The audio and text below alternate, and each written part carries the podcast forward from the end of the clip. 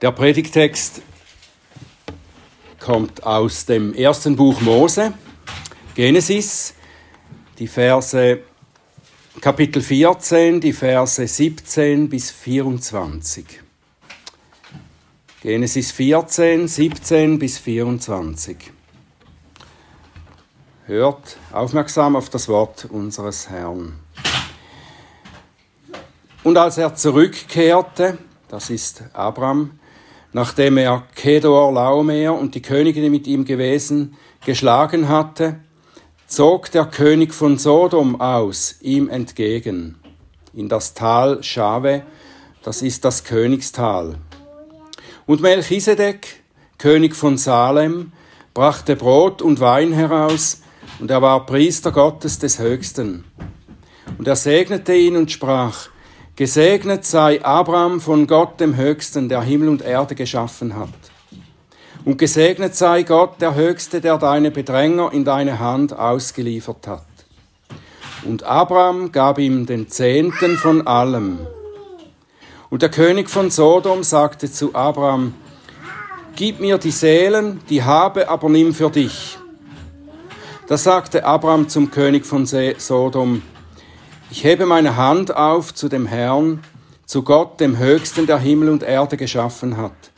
Wenn ich vom Faden bis zum Schuhriemen, ja, wenn ich irgendetwas nehme von dem, was dein ist, damit du später nicht sagst, ich habe Abraham reich gemacht. Nichts für mich, nur was die Knechte verzehrt haben und der Anteil der Männer, die mit mir gezogen sind, Aner, Eschkol und Mamre, die sollen ihren Anteil nehmen. Lieber Vater im Himmel, wir danken dir für dein gutes Wort und wir bitten dich, dass du unsere Herzen und unseren Verstand öffnest und erleuchtest und uns hilfst, dass wir verstehen, was du uns hier zu sagen hast. Und öffne du meine Lippen, dass sie deinen Ruhm verkünden. Amen. Ja, wenn wir diese äh, Kapitel die wir zum Teil ja schon miteinander durchgearbeitet haben, ab, Vers, äh, ab Kapitel 12, wenn wir da äh, bis Kapitel 19 hier in Genesis, wenn wir das im Überblick anschauen würden, dann würden wir sehen, dass darin ja nicht nur die Geschichte von Abraham und von Gottes Bundesschluss mit ihm berichtet wird, es wird immer auch die Beziehung zwischen Abraham und Lot erwähnt. Und der Vergleich der beiden Männer, wie diese beiden Männer ihren Glauben lebten und wie es den beiden dadurch auch erging, dieser Vergleich ist sehr lehrreich für unser Glaubensleben. In unserem heutigen Abschnitt wird ja Lot zwar nicht äh, ausdrücklich erwähnt, aber wir sollten ihn trotzdem immer noch im Gedächtnis behalten. Lot ist noch da. Und es wird dann später noch einmal ausführlich über ihn berichtet, nämlich in Kapitel 19. Und der ernüchternde Bericht, der da dann vorkommt, der gibt uns zu verstehen, wie Lot im Gegensatz zu Abraham nach dem Sieg über die Könige seinen eingeschlagenen Weg einfach weitergeht. Lot geht zurück nach Sodom und lebt dort weiter. Unmittelbar nach seiner Rettung nimmt er sein altes Leben wieder auf. Er hat nicht wirklich verstanden, wozu er gerettet wurde. Vielleicht wovon er gerettet wurde, das hat er natürlich gesehen, aber wozu er gerettet wurde, das hat er nicht wirklich verstanden. Er sucht weiter die Reichtümer und Annehmlichkeiten dieser Welt und seinen Einfluss in dieser Welt. Er bleibt weiterhin unter der Herrschaft des Königs von Sodom und das dann schließlich mit schlimmen Folgen. Abraham hingegen, so können wir hier lesen, strebt nach dem Königreich Gottes. Das ist sein, äh, sein Ziel, sein Motiv, das er verfolgt. Das Königreich Gottes. Er wird gesegnet. Und er erhält eine weitere Verheißung des kommenden Christus. Was ihm nun nach diesem Kampf mit den Herrschern dieser Welt, nach dem Sieg über sie und der Rettungslot begegnet, ist eigentlich eine weitere Prüfung. Wie wird er den Weg des Glaubens weitergehen? Worauf ist sein Herz ausgerichtet? Und die Prüfung besteht nun darin, dass ihm zwei Könige begegnen. Wir können auch sagen, dass ihm zwei Möglichkeiten geboten werden. Entweder in dieser Welt zu herrschen oder dem Königreich Christi zu dienen. Der König von Sodom ist ein Bild. Ein Bild für die verlockende, verlockenden Angebote dieser Welt. Er tritt an Abraham heran, wie es üblich ist für die Könige dieser Welt in seiner Zeit. Und er bewegt sich von einer Knechtschaft zur anderen, der König von Sodom. Zuvor war er, war er ein Vasall von Kedor Laomer, also von diesem äh, großen König, der, äh, die wurden Suzeräne genannt, war er ein Vasall, also ein Unterkönig, er musste ihm dienen. Und er wurde dafür protektiert, also geschützt durch die Macht des großen Königs und musste ihm dienen und Tribut zahlen dafür. Das war seine Situation vorher. Und er hat sich ja, der König von Sodom, mit anderen Königen aufgelehnt gegen Kedor Laomer und ist nun befreit worden von äh, unerwarteter Seite von Abraham. Und dadurch, dass Abraham ihn befreit hat, schuldet er nach den Sitten der Zeit, schuldet er eigentlich jetzt Abraham Tribut. Und das ist, was er ihm jetzt geben will, wenn er ihm dieses Angebot macht und er ist großzügiger als er müsste. Er gibt ihm nicht nur einen Teil, sondern er gibt ihm die ganze Kriegsbeute oder bietet sie ihm an. Und an seinem Handeln und seinem Angebot, sich nun anstatt Kedor Laumer dem Abraham zu unterwerfen, da sehen wir, dass er Abraham eigentlich nicht versteht, dass er nicht verstanden hat, was, was Abrams ähm, Sache war. Er sieht in Abraham nur einen Herrscher, der sein Reich vergrößern will. Er sieht nicht, dass Abraham seinen Kampf um Lot und um die anderen Seelen, dass er diesen Kampf nicht geführt hat, um sie für das Leben in dieser Welt zu retten, sondern für Gottes ewiges Königreich. Dafür hat er Lot gerettet und vielleicht auch ein paar andere, wenn es denn sein darf. Der König von Sodom ist mit seinem Angebot nun eine Versuchung für Abraham, sich ebenfalls wie Lot nach den Reichtümern und Annehmlichkeiten dieser Welt auszustrecken. Wenn Abraham jetzt zugreifen würde, würde er dieser Versuchung nachgeben.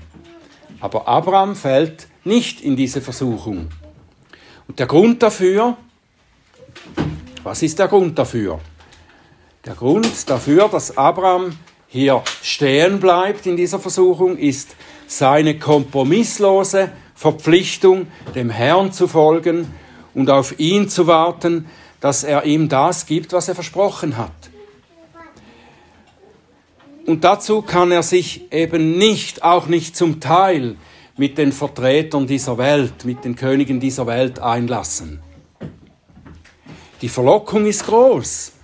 Der König von Sodom bietet sich ihm quasi an, sein Vasall zu sein. Er könnte ihm ja nützlich sein. Er könnte ihm hilfreich sein, seinen Einfluss zu vergrößern. Und dazu wäre diese Verbindung auch wirtschaftlich ein Gewinn. Und wer weiß, vielleicht könnte dieser König ihm ja helfen, weitere Anhänger zu gewinnen die, die Leute von Sodom da. Wenn der König zu Abraham kommt, kommen vielleicht auch diese Leute zu ihm. So wie Kirchen heute manchmal versucht sind, mit weltlichen Methoden Einfluss zu gewinnen in der Welt. Aber das tut Abraham nicht. Dieser Versuchung fällt er nicht. Abrahams Antwort zeigt, dass er allein dem Herrn verpflichtet ist. Vers 22, ich hebe meine Hand auf zu dem Herrn, zu Gott, dem Höchsten, der Himmel und Erde geschaffen hat. Das heißt, bei dem Herrn schwöre ich, vor ihm lebe ich, ihm gegenüber verantworte ich, was ich wünsche und was ich tue. Und deshalb verzichte ich auf den Reichtum und auf die Vorteile, die die Welt mir anbietet. Die Verpflichtung dem Herrn gegenüber lässt keine Deals mit der Welt zu. Dem Herrn zu dienen heißt alles nur von ihm zu erwarten. Alles, was das Leben reich macht. Ich will nicht, dass du sagst, du hättest Abraham reich gemacht, sagt er. Das heißt auch, du kannst mich gar nicht reich machen. Deine Reichtümer können dem Vorwärtskommen des himmlischen Königreichs nicht helfen. Aber was gibt Abraham die Kraft? Diese Versuchung, dieses Angebot, dieses verlockende Angebot der Welt abzuweisen. Was gibt ihm die Kraft dazu? Um diese Frage zu beantworten, müssen wir nur auf die Reihenfolge seiner Begegnungen mit den beiden Königen achten.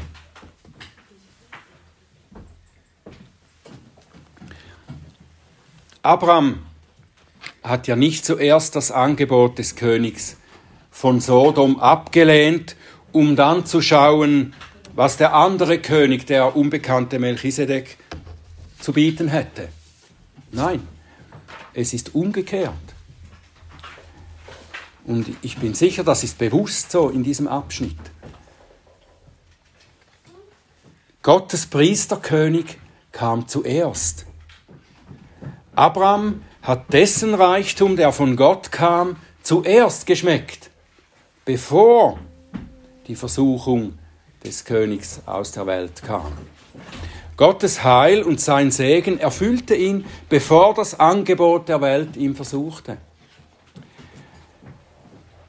Melchisedek, der König von Salem, das haben wir im Hebräerbrief gelesen, das ist der König des Friedens. Er ist ein Typus für den Christus, also ein, ein Vorbild, eine Vorabbildung für den Christus. Was er Abraham bringt, das ist zwar äußerlich gesehen eher gering, vielleicht ärmlich, verglichen mit den Reichtümern, die der König von Sodom ihm anbietet. Aber es ist in Wahrheit der größte Reichtum, den ein Mensch empfangen kann. Melchisedek bringt Abraham den vollen Segen Gottes. Er bringt ihm Gottes Zusage, dass er es ist, der ihn angenommen hat der ihm den Sieg über die Feinde seines Königreichs gegeben hat und der ihm das Land der Verheißung geben wird. Leben im Überfluss.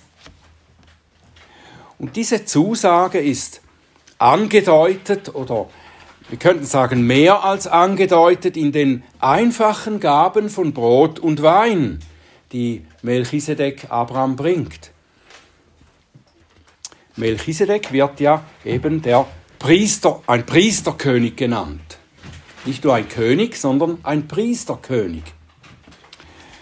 Das gab es später dann im, im äh, Königtum Israels und im Priestertum nicht mehr, dass diese äh, beiden Titel oder Ämter zusammen in einer Person waren, sondern äh, es gab Könige und es gab Priester. Könige konnten nicht das Amt eines Priesters ausführen und umgekehrt auch nicht. Aber hier, Melchisedek, ist der Priesterkönig. Und wenn er jetzt Abraham Brot und Wein bringt, da ist seine Priester, Aufgabe oder sein Priesteramt im Vordergrund natürlich. Ein Priester hatte die Aufgabe, dem Volk Gottes die Versöhnung mit Gott zu bringen. Das war die Aufgabe der Priester. Und aus dem Hebräerbrief lernen wir, ja, dass Melchisedek den König und Priester Jesus Christus vorabbildet. Christus ist der hohe Priester, der dem Volk Gottes das Brot und den Wein des Abendmahls bringt. Als der Herr das Abendmahl einsetzte, erklärte er das Brot, dass das Brot und der Wein seinen Leib und sein Blut abbilden, die er für sein Volk hingegeben hat. Schon vor dem Passaopfer und vor allen anderen Versöhnungsopfern, die dann später durch die Priester Israels für das Brotvolk dargebracht wurden, ist Abraham schon das endgültige Opfer in Christus offenbart worden. Das ist auch der Tenor im Hebräerbrief, oder? Dass dieses Priestertum Melchisedek kommt zuerst und es bildet das endgültige Priestertum Christi im Voraus ab. Und es steht nun in dem Bericht hier im 1. Mose 14 nicht geschrieben, ob Melchisedek dem Abraham das alles so erklärt hat, dass das Vorbilder sind, aber ganz sicher hat Abraham verstanden, dass Gott ihm hier ein weiteres Mal Wahrheit über sein kommendes Königreich offenbart hat. Das hat ihn gestärkt, seinen Weg der Erwartung und des Vertrauens auf die Erfüllung der Verheißungen Gottes weiterzugehen. Die Erfüllungen, die ihm ja, äh, die Verheißungen, die ihm ja schon versprochen worden waren ab dem zwölften Kapitel. Das sagte ihm das Königreich des Christus, auf das du und deine Nachkommen zugehen, ist ein Reich des Friedens und der Versöhnung. Und es sagt auch uns, wer glaubt, wie Abraham, der wird durch den Priesterkönig Jesus Christus mit Gott versöhnt werden und dadurch in Gottes Friedensreich leben. Dass Abraham im Glauben auf Gottes Offenbarung eintritt, das sehen wir daran, wie er darauf antwortet. Er empfängt die Gaben von Brot und Wein. Und er gibt Melchisedek den Zehnten von allem. Indem er Brot und Wein annimmt, empfängt er nicht nur eine erfrischende Mahlzeit, das war ja auch der Fall an dieser Stelle nach dem Kampf, wo der König kommt und ihn auch stärkt durch diese Gaben zu essen und zu trinken, Brot und Wein. Aber er empfängt darin nicht nur eine Mahlzeit, die ihn erfrischt, sondern er empfängt auch geistliche Nahrung, so wie wir das im Abendmahl empfangen, wenn wir es im Glauben an Christus nehmen. Und er empfängt damit die Botschaft, so wie Brot und Wein den Leib erfrischen und stärken, so ist der Leib und das Blut des Christus Nahrung und Stärkung für geistliche für das geistliche Leben. Wer sie im Glauben empfängt, hat das wahre Leben. Und als Antwort auf dieses Gnadengeschenk Gottes gibt Abraham den Zehnten von allem. Und damit erkennt er die Herrschaft des Priesterkönigs über seinem Leben und über allem, was er besitzt, an. Das ist das Zeichen der Anerkennung.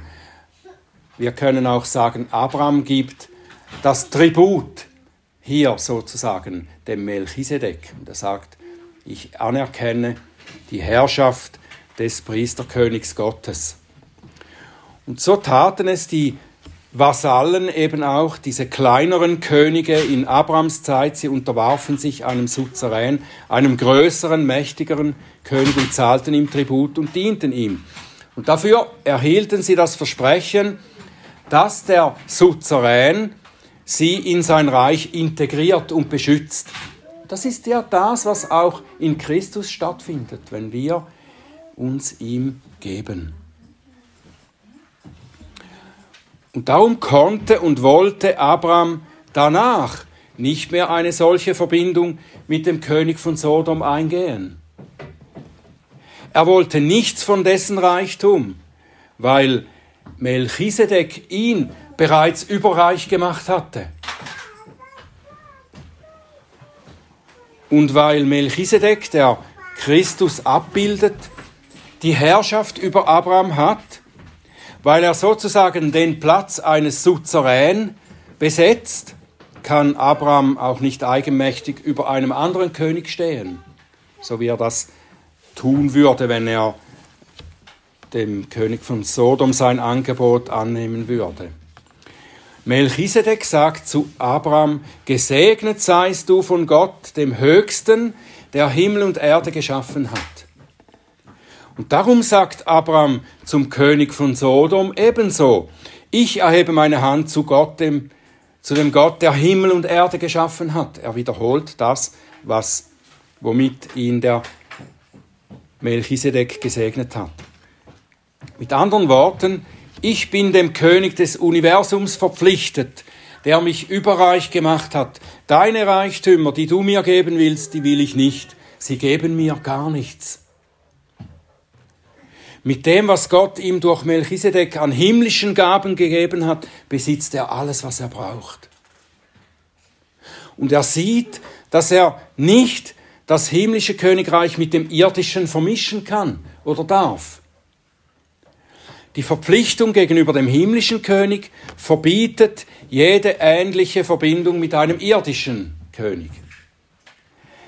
Die geistliche Segnung und Erfüllung, die Abraham durch die Begegnung mit Melchisedek erfahren hat, machte ihn nicht nur reich am inneren Menschen, sondern auch wachsam im Blick auf künftige Versuchung. Er schaut nach vorne, nach dem versprochenen Land und Segen, so dass er sich nicht aufhalten lassen will durch materielle Dinge, so verlockend sie auch sein mögen. Die Begegnung mit Melchisedek hat ihn gelehrt, dass das verheißene Land ein geistliches Reich ist, das nicht mit irdischen Mitteln gebaut werden kann. Das irdische Reich, die Stadt Ur in Chaldea, die hatte er ja verlassen, um das geistliche Reich, die himmlische Stadt zu gewinnen. Und darin ist er uns vorausgegangen, die wir ja mit dem Autor des Hebräerbriefes sagen, bekennen, denn wir haben hier keine bleibende Stadt, sondern die zukünftige suchen wir. Hebräer 11, 13, Vers 14. Wir befinden uns auf dem gleichen Weg des Glaubens wie Abraham. Nur, dass wir auf diesem Weg, sagen wir einmal historisch, gesehen ein Stück weitergekommen sind oder in der Entwicklung der Heilsgeschichte ein Stück weitergekommen sind. In dem Sinn, dass uns der Christus deutlicher offenbart wurde als Abraham zu diesem Zeitpunkt. Aber es ist derselbe Glaube an denselben Christus, der schon Abraham in Typen, also in Vorbildern gezeigt wurde. Derselbe Glaube an denselben Christus, der im Alten Testament den Vätern offenbart wurde. Und deshalb stehen wir in derselben Herausforderung wie Abraham, in ähnlichen Versuchungen. Die Frage, die sich uns ebenso stellt, ebenso wie Abraham, das ist die folgende Frage, wem wollt ihr dienen? Wem willst du dienen? Und die Antwort ist einfach, oder nicht? Wir dienen dem Herrn Jesus Christus, der in diesem geheimnisvollen Priesterkönig Melchisedek wunderbar vorabgebildet ist, der uns mit dem Brot seines Leibes und dem Wein seines Blutes speist, der uns durch sein Opfer die Versöhnung mit Gott und das himmlische Reich des ewigen Friedens erworben hat. In ihm haben wir alles. Und deshalb dienen wir nicht mehr den Königen dieser Welt. Wir suchen auch nicht die Angebote dieser Welt. Wir lassen uns nicht von ihnen in den Bann ziehen, weil wir wissen, dass sie uns nichts geben, in Wirklichkeit uns nicht reich machen können. Darum verzichten wir gern auf die Angebote dieser Welt. Wir sind reich gemacht in Christus. Wir dienen Christus mit unserem Reichtum auch. Auch mit dem materiellen Reichtum. Mit unserem Zehnten geben wir auch dieser Tatsache Ausdruck, dass wir ihm nicht nur unser Einkommen verdanken, sondern dass wir ihm unser ganzes Leben schulden. Wir schulden ihm eigentlich nicht nur den Zehnten von unserem Einkommen, sondern alles, was wir haben, gehört ihm. Und wir sind nicht zuerst um unser irdisches, materielles Wohl bekümmert, dem geben wir auch mit dem Zehnten Ausdruck, sondern wir sind um das Königreich unseres Priesterkönigs und des guten Hirten Jesus Christus besorgt. Dem Reich dieses Herrn, der sagt, so seid nun nicht besorgt, indem ihr sagt, was sollen wir essen oder was sollen wir trinken? Was sollen wir anziehen? Nach all diesem trachten die Nationen. Denn euer himmlischer Vater weiß, dass ihr dies alles benötigt. Trachtet aber zuerst nach dem Reich Gottes und nach seiner Gerechtigkeit. Und dies alles wird euch hinzugefügt werden. Amen.